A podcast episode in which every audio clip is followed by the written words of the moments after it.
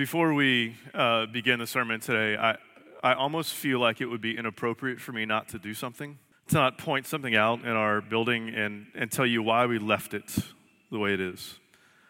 The, the bottom walls you can see were left effectively untouched. If you look up at our roof, you'll see nails hanging out of it. That was obviously left untouched. The reason for that is we wanted a physical, tangible reminder in this sanctuary that while this is our first gathering in here, it is not the first gathering in here.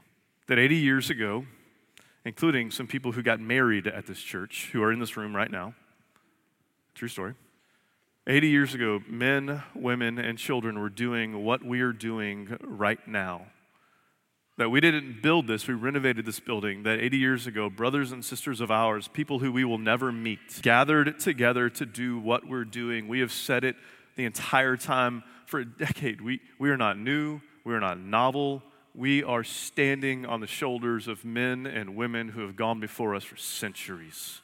And we wanted a tangible reminder in our sanctuary of that. And so, what I want to do before I begin the sermon is I, I want to pray. I want to pray for those men, women, and children who we will likely have never met. We want to pray a prayer of gratitude for them. And then we'll begin the sermon. Father, thank you for the men, the women, and the children who have gathered in this space, who have sat under your word being taught, who have come to your table. We pray favor for them, blessing for them. We hope, we ask for generations of faithfulness to be the fruit of what happened in this room 80, 70, 60, 50, 40 years ago. And then we pray for the same 40, 50, 60, 70, and 80 years from now. We pray that in Christ's name. Amen. All right. So last week we began a series for Lent, a, a, bit of a vision series, if you will, as we move into this sanctuary. We, we began it like this. We said that for, the, for 10 years, for 10 years we have said that the building is not the church. The building is a building. The people are the church who gather in the building. And so as we move into a new sanctuary, we wanted to ask this question What kind of church do we want to fill it? What kind of church do we want to fill this new sanctuary? And we wanted to let Solomon's prayer for the temple be our prayer for us. And so last week we we said that his, his prayer began like this that the temple would be a place, a house, where the name, where the reputation of God would go forth among the nations. And now this week, we begin the how. How will God's name, how will God's reputation be made known in the world? And so today, we hit Solomon's prayer where it says that my prayer is this that the temple would be a house for the afflicted. That word afflicted it means, in kind of modern parlance, persistent suffering. Just persistent, ongoing suffering, which actually makes it a good term for the kind of broad range of biblical imagery that it represents. This suffering, this persistent suffering, it is an unavoidable, inescapable reality. I don't feel like I need to prove that in this room. I think we all know that, that in this room right now, we have people dealing with the pain of cancer the pain of divorce, the aftermath of the death of people that we love. We have people dealing with the pain of le- trying to navigate life as an adult, having grown up with distant mothers and fathers, even inside our own homes. I don't think I need to prove this. And if you read philosophers, both modern and ancient, you're going to find this common question Why? Why? Why pain? Why disease? Why suffering? Why affliction? And that question, why, is going to take us to the heart of Solomon's prayer. His prayer that the temple would be a place, a house for the afflicted. And getting to the heart of Solomon's prayer will take us to why it's imperative that we remain a community that is welcoming, welcoming, inviting to the hurting, the afflicted, the suffering but we'll get to that in a minute. Right now, let's get into 1 Kings 8, verse 37. If there is famine in the land, if there is pestilence, or, bl- or blight, or mildew, or locust, or caterpillar, if their enemy besieges them in the land at their gates, whatever plague, whatever sickness there is. Okay, So, verse 37, this, this section of his prayer, he gives this list of afflictions, this list of common causes of suffering in their life. And rather than kind of going one by one through them, I, I want to show you the point of the list. That this list is intended to be holistic a holistic look at suffering, this holistic look at affliction in their world from scorching winds that destroy to too much rain that destroys, to insects that eat your vegetation, to enemies that attack your body from outside, to cells that attack your body from inside. It is meant to be a holistic look. This is a summary list. It's, it's, uh, it, it's Solomon saying, on one hand, if there is any and all affliction out there, if there is any suffering out there, that's not all he's doing. He's praying in the company, in the presence of Israelites. And those that he was praying in the presence of, they would have picked up on something. This list right here would have taken them back to the book of Deuteronomy. Would have taken them back to Deuteronomy 28. This book of Deuteronomy, this was essentially a series of sermons preached by Moses. Moses pleading with them uh, Be faithful, Israel. God has delivered you out of slavery and bondage in Egypt, and so remain faithful to Him. Be an obedient community to Him. And then in the middle, in the heart of 28, 28, chapter 28 is this list of, hey, if, if you do this, live like this, you live. You do this, live like this, you die. And in the middle of chapter 28, it says, verse 58, if you are not careful to do all the words of this law that are written in this book, that you may fear this glorious and awesome name, the Lord your God. Flag that back to last week. Then the Lord will bring on you and your offspring extraordinary afflictions, afflictions severe and lasting, sickness grievous and lasting. See, for Israel, the, the question of why this is happening would not have been a complex philosophical question. They would have known that what's happening is the fruit of their unfaithfulness the fruit of their drifting, that the story of Israel was a story of a nation whose heart that worshiped other gods. Remember, was the first commandment You shall have no other gods before me. Israel obeyed that command for around seven seconds. One example, the book of Hosea. Hosea, a pretty well known book in the Old Testament about a man who is told, Hey, go and pursue your unfaithful wife. That book is about God's pursuit of an unfaithful Israel. This list in 1 Kings would have taken them back to Deuteronomy 28, they would have known this is the fruit. What's happening is the fruit of our unfaithfulness, but that's not all that they would have thought of. It's not the only place they would have gone to. They'd have also gone all the way back to Genesis 3. Remember, much of this list was uh, vegetation, food. And in Genesis 3, when sin enters the world, he, here's what's described. Because you, that's Adam, have listened to the voice of your wife, and have eaten of the tree of which I commanded you you shall not eat. Cursed is the ground because of you. In pain you shall eat of it all the days of your life. Thorns and thistles it shall bring forth for you. And you shall eat the plants of the field. By the sweat of your face you shall eat bread, till you return to the ground, for out of it you were taken. For you are dust, and to dust you shall return. See, this suffering, this affliction that they were going through, it would have also taken them back to Genesis 3. They would have known that this is the effect of life in a broken world, life in a world that is not the way that it was intended to be. And as one commentator put it, because it is, therefore, affliction, suffering is just part of the general human condition. It's just part of the general human condition in a fallen world. And because it's part of the general human condition, we need to broaden out and see a picture of how uh, the Bible describes this affliction or sufferings more broadly. The Bible, if we look at it more broadly, it's going to put it into kind of three categories. That there's not just one kind, there are at least three. There is physical suffering, there's emotional suffering, and there is spiritual suffering. A cursory glance at the Psalms, and you will see all of these. But not just the Psalms. If we go to the New Testament, there are six what we call categories of affliction, six lists that are categorizing afflictions that have all three in there as well.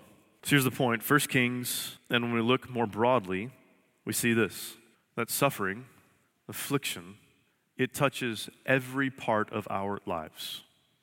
Suffering or affliction is never compartmentalized, it affects the entirety of who we are.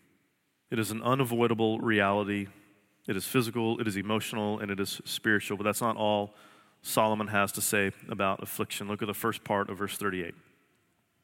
Whatever prayer, whatever plea is made by any man or by all your people Israel. Flag that, any man or all your people Israel, that this is both individual and communal, that suffering affects me and it affects us, it affects you, and affects the entirety. We suffer together. Any man or by all your people Israel, each knowing the affliction of his own heart.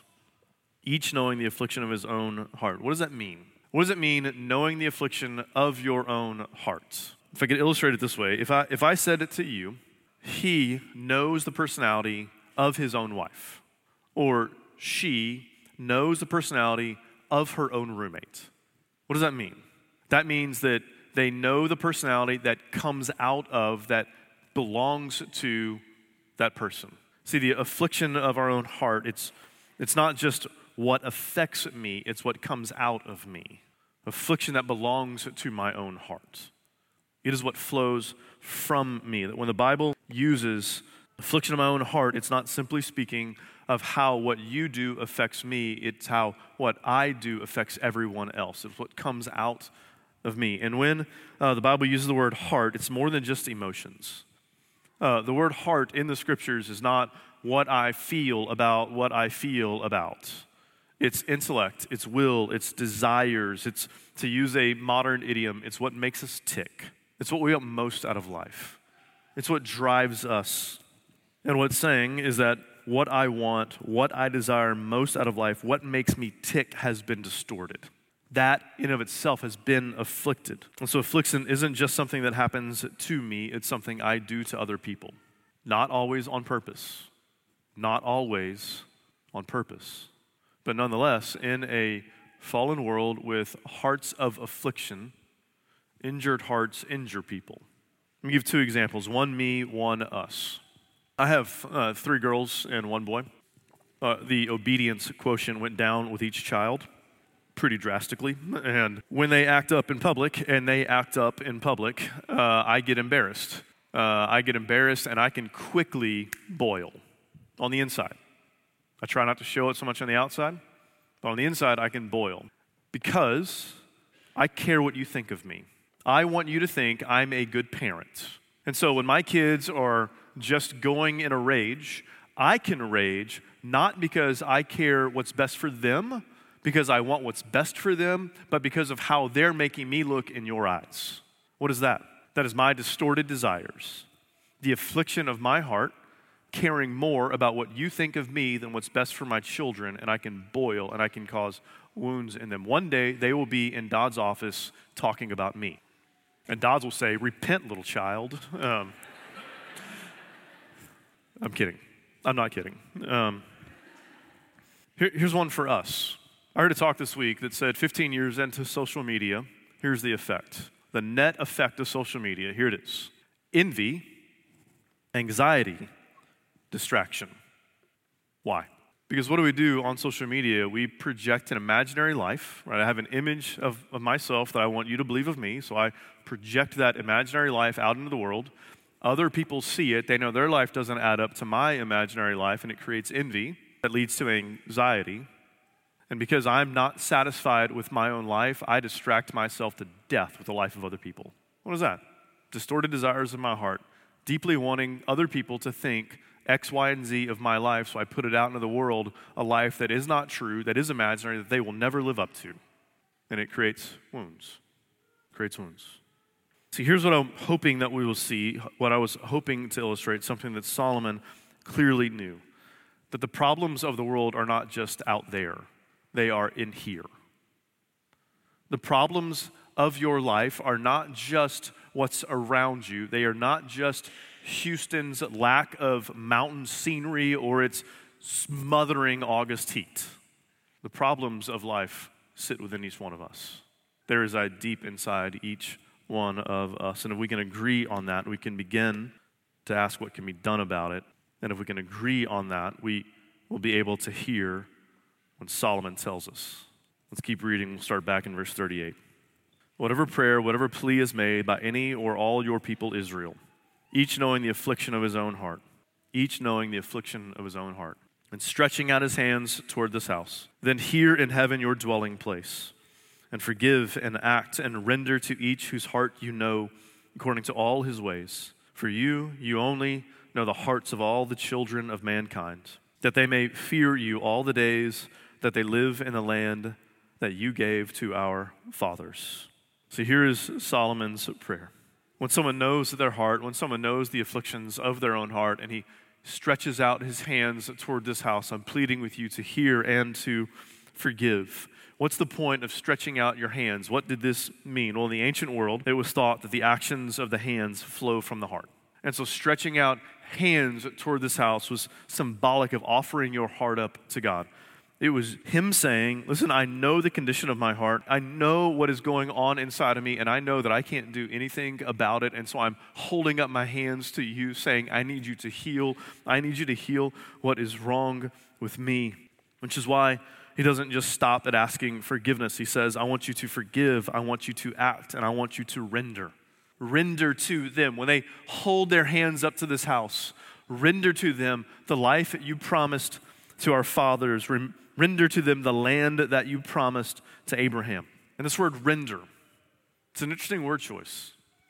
It's an interesting word choice because it's got roots back in the very beginning of the Bible, back in Genesis 1 and in Genesis 3. Genesis 1:29 and God said, "Behold, I have given." That's the word rendered. I have rendered you every plant yielding seed that is on the face of all the earth and every tree with seed in its fruit. You shall have them for food. So in creation, God says, Hey, I've rendered to you this. But then we hit Genesis 3, and it all goes wrong. So when the woman saw that the tree was good for food, and that it was a delight to the eyes, and that the tree was to be desired to make one wise, she took of its fruit and ate. And she also gave, there it is again, rendered, some to her husband who was with her, and he ate. You see, when he uses this word, when Solomon uses this word, here's what he is saying. Here's what his plea is. His cry is not just to forgive, but to undo the effects of the fall in our life undo the effects of the brokenness of the world in our life, render to us the way life was meant to be. I'm asking you to heal. I recognize that the problem isn't just out there. I know the affliction of my heart. I know the problem isn't just out there in the world. I know that the problem is here in me. I know it is inside me. God, heal, restore. I am holding up my hands to you, offering my heart to you, saying, Heal and restore me. And one day you would. One day God would send his son into the world who would go to a cross, and on that cross, you know what he did? He held his hands up to heaven and he offered his heart to the Father.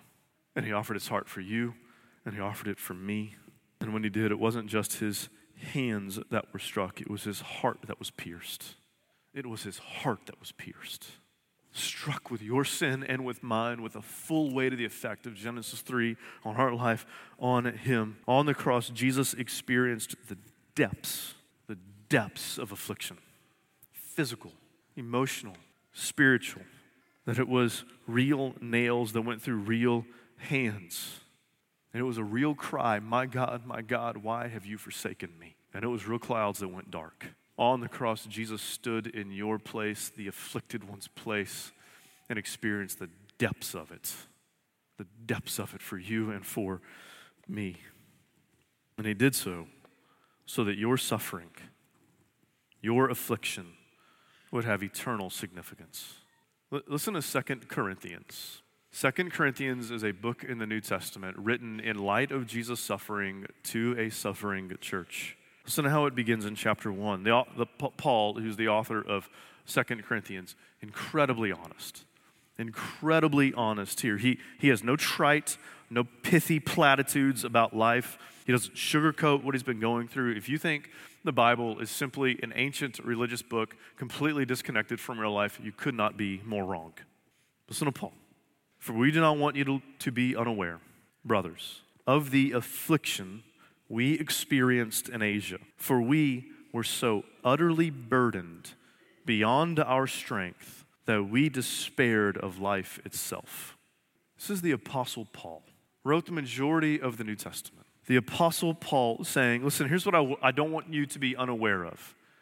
Here's what I want you guys to know that the afflictions that we experienced, they were so heavy, so burdensome on me that we despised of life itself. This was Paul saying, We didn't know, I didn't know if we could go on. I didn't know if we could take any more. I didn't know if I could look at my life for one more second. I didn't know if I could take any more. If that's not real life for us, I don't know what is.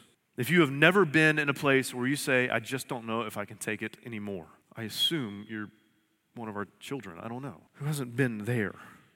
Paul is saying the weight of my affliction was crushing my soul. And now listen in chapter 4.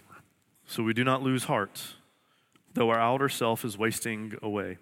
Our inner self is being renewed day by day.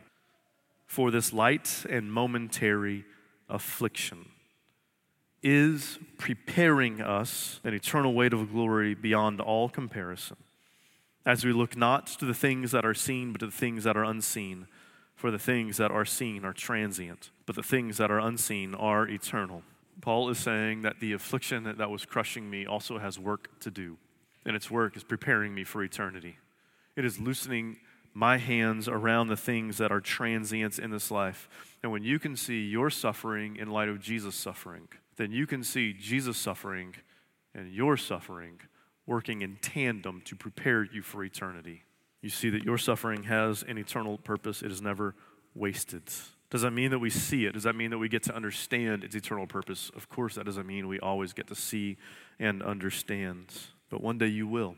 One day I will. We live today in a world that is not as it should be. For much of the world, it looks like First Kings famine, war. For many of our neighbors and for us, it looks like not enough food, not enough shelter. For some of us and our neighbors, it looks like the aftermath of divorce. It looks like loneliness because I'm single and can't take it any longer. It looks like my marriage hanging on by a thread and no one really knowing it.